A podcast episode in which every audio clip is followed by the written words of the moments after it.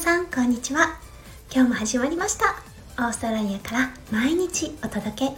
数秒前より元気になれるラジオです。このラジオでは弓嫁が感じたオーストラリア生活嫁ママ目線のハッピーライフの作り方身軽になれる幸せメガネの作り方へーほーふふくすをリスナーさんとシェアをしてハッピーピーポーを作っていこうというチャンネルです。パーソナリティは私弓嫁です。お昼になりましたね。今日は週末ですね。皆さんどんな週末をお過ごしでしょうか？お天気はどうかな？オーストラリアはとっても良いお天気です。もう本当に夏の気配がそばまで来てますね。うん。こんなにいい天気なので多分ビーチはとっても賑わっていると思います。はい昨日から弓嫁新シリーズを立ち上げていました。その名も魔の2歳児弓嫁が息子くんが2歳になる前までにやっていたこと。という形で新しいシリーズを始めました。このシリーズまだ始めたばかりですので少し説明をさせてくださいね。弓嫁の息子くん。今25ヶ月を過ぎたところです。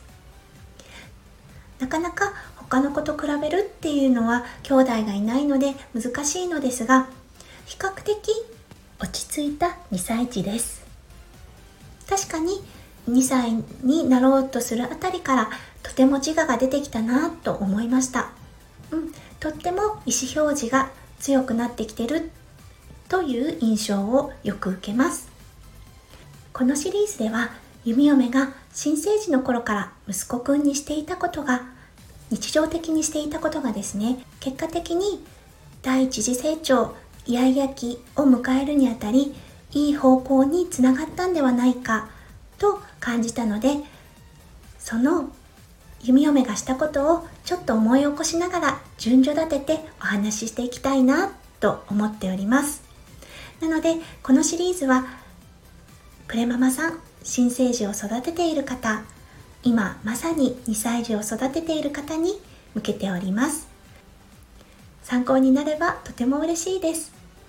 ただ一つご注意いただきたいのはこの配信はあくまで弓嫁の体験談からお話ししております。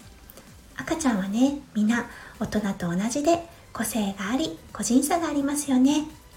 なのでお父さんお母さんが常にお子様の反応を見て取り入れられるところは取り入れていただければいいなと思っております、はい、昨日はシリーズ第1回目栄養という形で配信をさせていただきました。今日はハンドサインについてお話をさせていただきたいと思います。それでは皆さんもし時間があれば最後までお付き合いくださいませ。それでは始めさせていただきます。はい、ハンドサイン。聞いたことのある方いらっしゃるでしょうか？弓嫁も息子くんが生まれるちょっと前に本を読んで、あ、これはいいかもと思ってハンドサインを取り入れることを決めました。このハンドサインね、本当に新生児の頃からスタートできるんです。新生児の頃はねもちろん反応はないです、うん、目もねまだぼんやりしてるような状態なのでハンドサイン本当に赤ちゃんの目のそばで行っておりました。新生児の頃にねしていたことは動作アクションが多かったです。例としておむつ替えおっぱいミルク本当に簡単なベースなものをまず取り入れていました。反応を期待するのではなく習慣にしておりました。おむつ替えをする時は赤ちゃんの目の前でそのサインをしてからアクションに入る。授乳をする時はサインを示してから授乳をする。といった形で習慣化させていきました。そうすることで弓嫁がこのアクションをした時はおむつ替えが始まるんだというようなこのハンドサインこういうアクションっていう関連付けが早い時期からできていたのかもしれません。なのでおむつ替えの時はこういうものなんだといった感じでぐずることもそこまでなかったような気がします。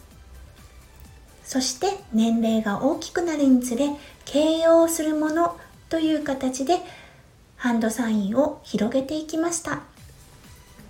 熱い冷たい痛い美味しい危ない。もっと。あとは何をしてたかな。お手伝いしようか。気持ちいい。楽しい、うん、感情をハンドサインで表すようになりました。なので息子くん今25ヶ月となります。まだ言葉は本当に基本的なものしか出ていないのですがかなりコミュニケーションという意味では弓嫁と翔ちゃんと意思疎通ができています、うん、何が子供にとってフラストレーションがたまるかってやっぱり分かってもらえないっていうことだと思うんですね。形容するハンドサインを教えることでいろんな感情をですねその手話で伝えることができます。なのであ今は楽しいんだとか痛いんだとかあ暑かったのとか本当に手に取るように分かりました。そしてそれによって本当に息子くんの考えていること感じていることを理解を示してあげることができるできたんですね。万全ではないのでもちろんわからない時があります。そういう時は言葉でこれ？あれ？このこと？あのこと？どんどんどんどん言葉を伝えていきます。そうするとぴったりハマった時にですね本当に嬉しそうな満足げな顔でうんとうなずきます。うん。なのでやっぱり意思疎通本当に大事です。そしてハンドサインをねすることで意思疎通がとても楽でした。特に今とても役立っているのがよく走り回るようになってきたので転んだりしますよね。見てないところで転んでしまった時泣きますよね。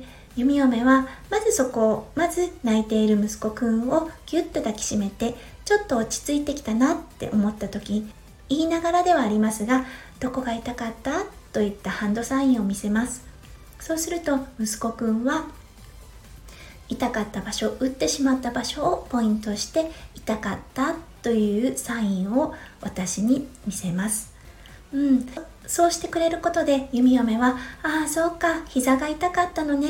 びっくりしたね」と言って何が起きたかを理解することができるんですね。